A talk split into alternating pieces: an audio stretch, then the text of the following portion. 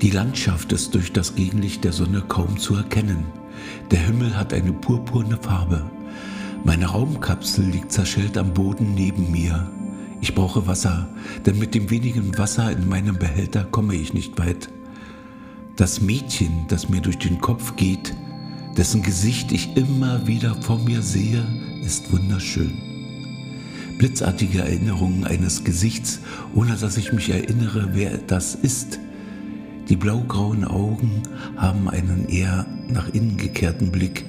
Sie scheint sich mit sich selbst zu beschäftigen, mit ihren Gedanken. Mir fällt in diesem Zusammenhang das Wort Klima ein.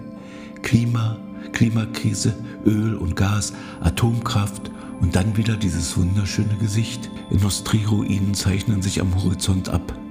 Die Erde ist voller Teiche, die in allen Farben des Regenbogens leuchten. Sie riechen nach Benzin und Schwefelgestank steigt aus den Ruinen zu mir. Ein gelblicher Rauch bildet einen Nebel. Wie lange war ich weg? Ich sehe auf mein Display am Handgelenk, das Datum zeigt den 25.03.2098.